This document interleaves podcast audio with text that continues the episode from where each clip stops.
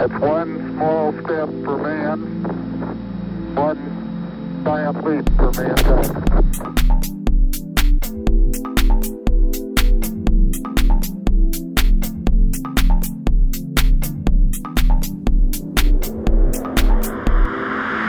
Hej och eh, välkomna till Nordic Flanders Innovation Pod. Idag har vi med oss Fredrik von Sterneck som är koncernchef för Nordic Flanders Group och eh, vår gäst idag är Bengt Engström som strax ska få presentera sig själv som tillika är styrelseordförande för eh, Nordic Flanders Group. Välkommen Fredrik och välkommen Bengt framför allt. Tack så mycket. Härligt att ha dig här. Bengt, kan, lite kort, vem, vem är du så att våra lyssnare vet vem du är? Att du är styrelseordförande har jag ju redan beskrivit, men i övrigt, vad har du för bakgrund och så där? Ja, jag har ju en bakgrund. För det första har jag gått på KTH, så jag är civilingenjör. Då. Sen har jag 10 år på Bofors, 13 år på Whirlpool och 7 på Fujitsu som de stora grupperna av, av jobb jag har haft. Då. Och eh, på eh, Whirlpool slutade jag som eh, Europachef för dem. Då. Och på Fujitsu var jag Nordenchef. Men sen eh, ungefär tio år tillbaka så eh, kör jag eget och jag sitter i en hel del styrelser och eh, investerar i olika saker. Och det är på det sättet jag kommit i kontakt med Nordic French. Och, och de här bolagen som Whirlpool och Fujitsu, det är ju giganter. Hur, hur är det att jobba med en mindre koncern då som Nordic Flanders? Ja, egentligen är det mycket roligare. Ja, att det är mycket närmare mellan beslut och handling då. Jag brukar säga ibland att när man är som högst upp då får man mest sitta och titta på presentationer och skriva på papper. Men man har inte samma direkta påverkan. Därför tycker jag det är roligt att jobba med småföretag. Och när vi pratar om småföretag så, så handlar det väl lite grann om entreprenörsanda och de här sakerna, vilket får mig att tänka lite grann på med, hur, med vår innovationsroll i världen och Sveriges konkurrenskraft. Hur, hur ser du på den, Bengt? Har vi en stark eh, konkurrenskraft i, i Sveriges industri, om vi säger så? Ja, jag tycker det. Och, och skälet till det är ju att vi har haft ett högt kostnadsläge under en lång tid jämfört med många andra. Och det har ju gjort att vi har satsat mer på att förbättra produkterna, förbättra saker vi gör istället för att bara jaga låg arbetskraftskostnad. Och, och därför är det väldigt många svenska företag som är föregångare inom en rad områden som finns. Då.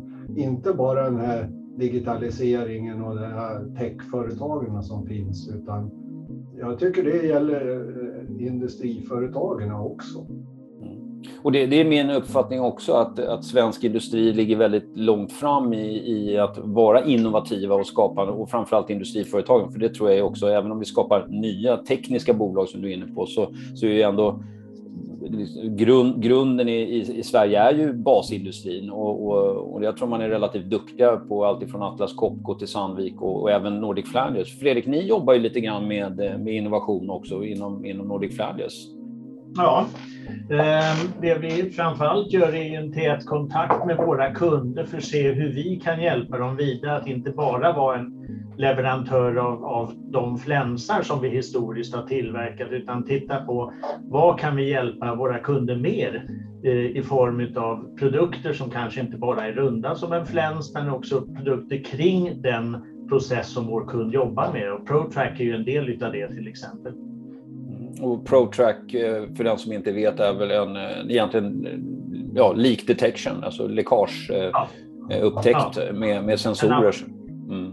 Ja, en avancerad läckagedetektor. Så att, men låter det lite grann då, Bengt, du som är styrelseordförande, håller, håller Nordic Flanders på att gå från den klassiska liksom, flänstillverkaren till, till att bli med ett, mer, ett bolag som inte bara gör flänsar?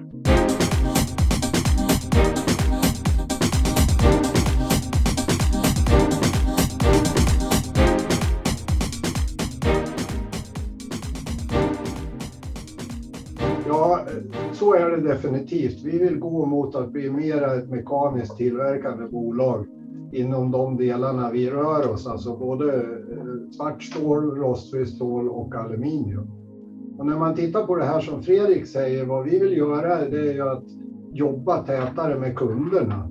Och det gör ju att vi kommer att fokusera mer på den marknaden. Men sen vill vi ju också lägga till den här kunskapsdelen i det här då och att vi lägger till tjänster runt det här, att vi kanske tar ett större ansvar med att transportera direkt till slutkund och sådana där saker om det behövs. Och att vi, vi eh, säljer så att säga tjänster där vi konstruerar produkten också så småningom. Och vi är på väg åt det hållet. Spännande. Jag tror det finns väldigt mycket att utveckla liksom som, som industriföretag eller verkstadsföretag inom just tjänstesektorn också. Att, att koppla ihop olika saker och det, det, har vi inte minst sett nu med IoT och allt vad som händer eh, som man kan skapa där. Eh, och generellt sett, hur, hur kommer liksom den här digitaliseringstrenden som vi är inne i nu, hur kommer det påverka Nordic Flanders tror du då Bengt? Ja, det är väl eh, två aspekter på det här. Dels våran interna Eh, effektivitet finns det ju väldigt, väldigt mycket vi kan göra på den delen. Men sen också i kontakten med kunden och att försöka ta ner ledtiderna på det vi, vi gör för att, att kanske historiskt sett ha legat på sex veckors leveranstid. Nu ska vi ner på två, tre veckor och sen kanske ännu snabbare utan att för, för den skulle ligga på lager. Och, och, då måste allting genom hela flödet bli mycket, mycket snabbare och där kommer verkligen digitaliseringen in. Transporter och ledtider är också en del. Nu ser vi också att det finns ju containerbrist i världen, eller det är containerbrist ska jag säga, vilket får konsekvenser i alla led eh, och på, på mångt och mycket. Men hur, hur, ser ni på det här med, med, med, det som händer i omvärlden just nu? Är vi på väg ifrån den här globaliseringen? Vad, vad, vad tror du där, Bengt? Nej, jag, jag, tror det mer kommer att... Vi kommer inte gå ifrån globaliseringen, men däremot så kommer den att kompletteras med en regionalisering. Jag tror inte på det här nationella, för det blir för snävt. Men däremot att, att mera kommer att tillverkas också i Europa. En viss del kanske kommer att tillverkas i Kina eller andra ställen. Men man kommer att komplettera det med att man, man eh, tillverkar tillverka närmare marknaden för att säkerställa att man får leveranser och att framförallt man får leveranser på kort tid. Tidigare när, man, när det blev problem i, säg om man tog någonting från Kina, då flög man ju hem grejer. Nu funkar inte det heller. Va? Och, och, man satsar på järnväg från Kina och så vidare, men det kortar egentligen bara ner från sex veckor till kanske fyra veckor. Så det hjälper ju inte heller om man har ett stort problem. Utan alltså måste man tillverka närmare marknaden. Och, och, det där ser man ju överallt från konsumentvaror upp till industrivaror att det blir mer och mer åt det hållet. Och där är ju en stor möjlighet för oss då eftersom vi säljer mest i Europa. Och, och, och där, då är vi ju i, i den marknaden. En ny stor marknad för oss börjar ju bli USA också och då kommer ju andra saker in i det här, nämligen det politiska spelet. Det har ju egentligen ingenting med, med det här effektivitetsdelen att göra utan många i USA är ju rädda för att bli för beroende av Kina till exempel och då söker de sig andra vägar. Och där är ju också en möjlighet för oss. Så just där vi går och står just nu är faktiskt en riktigt stor möjlighet för oss som företag. Och regionen, liksom är det, ja, nu vet jag att Nordic Flanders jobbar ju med, eh, med ett koncept som heter Nordic Quality. Är det, är det primärt eh, norra Europa eller är det ett större kluster i hela Europa som man ser som, som den här regionaliseringen? Jag skulle vilja dra det ända ner till Mellanöstern i sådana fall. Att, att i den regionen, alltså från Norden ner till Mellanöstern och sen eh, bort emot gränsen mot Ryssland och, och, och utåt västerut. Det är ju där vi har de stora möjligheterna. Spännande. Ja, vad kul att, att höra, för jag tror också att det, det, man, man behöver kunna producera mera i, i närområdet och inte vara beroende kanske av andra, precis som du säger, varken Kina eller USA på olika sätt. Så att, eh, men hur ser efterfrågan ut då? Hur har den ändrats här? Fredrik, hur ser det ut 2021 och 2022 här på marknaden? Alltså 2021 eh, inleddes väl ganska svagt eh, med tanke på den covid-pandemi som fortfarande härjade och vi ligger så att säga lite i bakvattnet där. Men eh, från sommaren och framåt så har vi fått otroligt bra fart på affärerna och, och har en väldigt, väldigt bra orderbok just nu. Och eh, vi ser väl ingenting som skulle göra att det stannar av för 2022 heller, utan vi, vi ser att det ökar takten ganska rejält just nu.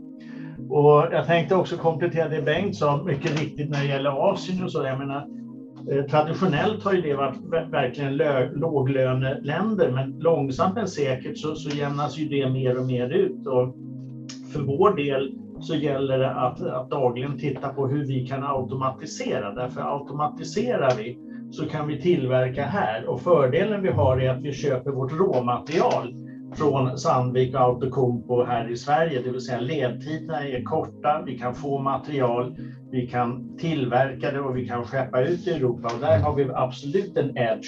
Därför idag är det inte bara pris som styr, absolut inte, utan det är framförallt kvalitet och ledtid. Det är de två riktigt viktiga faktorerna. Det gömma sig bakom den här ledtiden och alltihopa det där, för konkurrensen kommer ju komma tillbaka mm. så småningom. Men eh, då gäller det att vara effektiv också. Och det jobbar vi stenhårt på. Så. Mm. Från hela processen. Ja, spännande.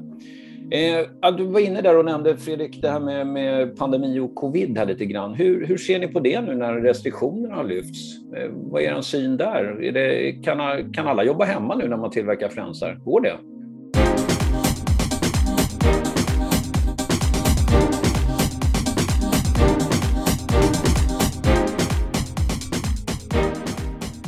Vi, vi är ju i en industri där, eftersom vi är i en industri så måste ju folk vara där.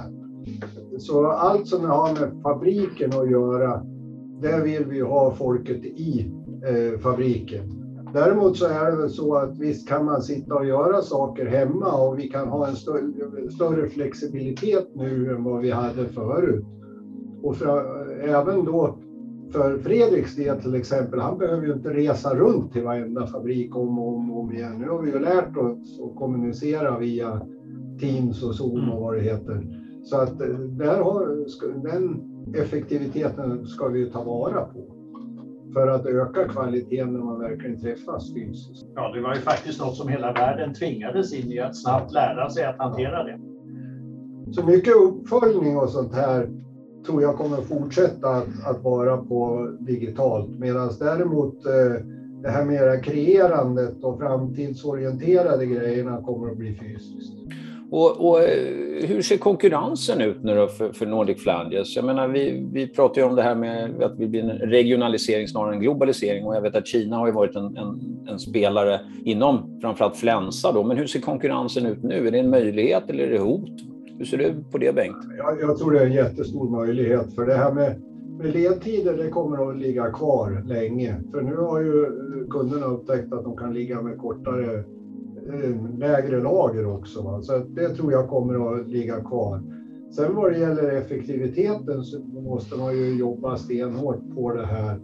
Och, och det gör vi och, och, faktiskt har vi ju investerat ganska kraftigt under pandemin i olika saker för att förbättra vår effektivitet. Och, och vi har, att vi har haft den möjligheten tycker jag är en styrka hos oss. Och, och därför tror jag inte man ska vara rädd för eh, vad som kommer i framtiden, utan vi ska kunna stå starka även när den här pandemin är över. Nej, jag håller med. Jag tror att det som man såg som konkurrens och hot tidigare, det, det har definitivt vänts till möjligheter för oss idag. Ja. Och att, att eh, även i den här branschen, det låter ju enkelt med en fläns då, men, men det finns ju väldigt specifika tillämpningar där vi, våran kunskap kommer till eh, nytta. Och, och, det ska vi dra mer eh, växlar på. Och, och, när man då tittar på samma krav som är på flänsen, där har ju kunderna på andra detaljer i sina system och då kan vi komma in med det också. Och där har vi ju gjort investeringar så vi kan göra andra saker än bara runda bitar med ett hål i. Så att det, jag, jag, jag ser väldigt positivt på det här framåt. Ja, vi, vi, är ju en traditionell tillverkare av standardflänsar, men vi vänder ju liksom nu blicken mot att, att bli en, en specialist för krävande OEM-kunder framför allt. Ja. Där, där det inte som Bengt säger bara är en rund fläns med fyra hål utan att det är någonting som är speciellt. Där, där de behöver vår kunskap eh, och, och kunna tillverka de här produkterna. Och som Bengt säger, vi, Vi har en smedja för rostfritt stål, vi har ett aluminiumgjutverk och vi har en rent bearbetande metallindustri.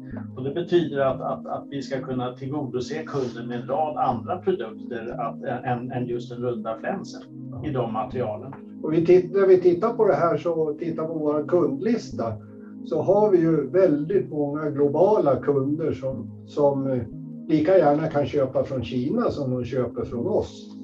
Så det måste ju finnas ett skäl varför de köper från oss. Det är ju inte bara lathet, va? utan det är ju ett, ett, ett beslut från företaget att göra på det sättet. Och där kommer väl kvalitet in som ni var inne på och framförallt ja, det här med, med, med ledtider också. Eh, och ledtider är ju någonting som efterfrågas i, i alla led om man säger så. Men, men eh, hur, hur, tror ni att transportmönstret kommer förändras här för framtiden? Då? Kommer vi fortsätta att frakta på samma sätt eller finns det saker som ni ser där kommer förändras? Det, det kommer ju många aspekter in i det här. En av de delarna är ju miljö också. Eh, nu är väl kanske inte våra produkter de första att gå på elbilar eftersom de är väldigt tunga. Utan det kommer ju att vara lättare gods som går på ellastbilar först då, skulle jag tro.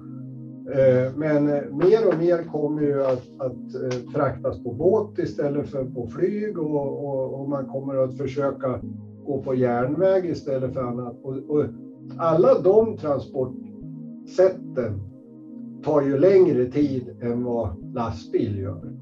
Vilket gör ju att eh, då får vi mindre tid på oss att göra våran grej. Och ju effektivare vi kan bli på det, desto bättre är det. Dela, för annars så eh, blir det ju så att kunderna kommer att, att köpa större mängder och lägga på lager istället. Men lager gillar inte folk längre därför att, att det är en risk också. Och, och det är det vi måste skjuta in oss på. Eh, och, och, det här med, med, det låter ju verkligen som att eh, Nordic Flanders är på väg i en, inte bara använda den digitala delen att automatisera men också förflytta sig. Så att det är ju en företagstransformation som pågår lite grann också låter det som med, med att erbjuda andra tjänster, produkter än, än, bara flänsar som man i och för sig i dagsläget är specialist på eh, och jobbar mot, eh, mot det OEM-segmentet. Så att, men om, vi, om vi blickar lite längre fram då, så här, vad är Nordic Flanders om tio år då, tror du utifrån styrelseordförande perspektivet.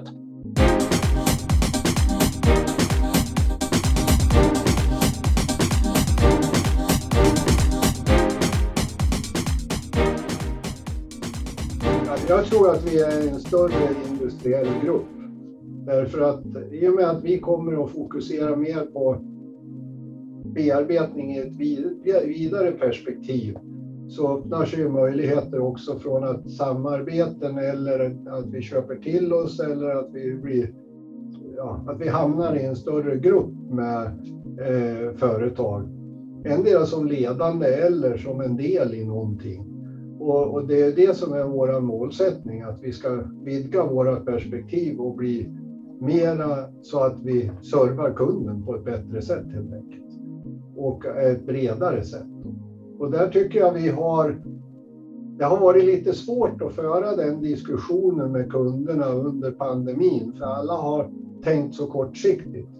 Nu när det där släpper har vi en möjlighet att ta upp den dialogen igen. Då. För det, det här är typiskt en fråga som är väldigt svår att hantera på, på Teams eller Zoom. Då. Det här måste man träffa kunden och kanske ret, eh, peka och rita och greja för att och, och, och få igång en diskussion på ett vettigt sätt. Och det tänker vi göra nu då, eh, så, så fort vi kan. Mm. Vi har ju den dialogen med ett antal kunder som, där vi också har fått andra artiklar än bara flänsar från dem. Då. Och längst har vi ju nog kommit inom aluminiumområdet där vi har vidgat perspektivet så att jag skulle gissa att 40 procent av det vi tillverkar där är icke flänsade. Och, och tittar vi i den andra delen i Finland så gör vi nästan inga flänsar alls. Utan det är ju mekanisk bearbetning till större kunder, framförallt i Finland. Och Fredrik, vad tror du då när vi, när vi ser att den här transformationen av, av Nordic Flanders pågår eh, till att bli kanske mer ett verkstadsföretag och en större grupp som, som Bengt är inne på. Vad är det för kompetenser som ni kommer behöva utveckla och så vidare? Man kan ju inte automatisera allt kanske, i alla fall inte de närmaste tio åren, men mycket går ju. Men vad är det för kompetenser ni kommer se som behövs?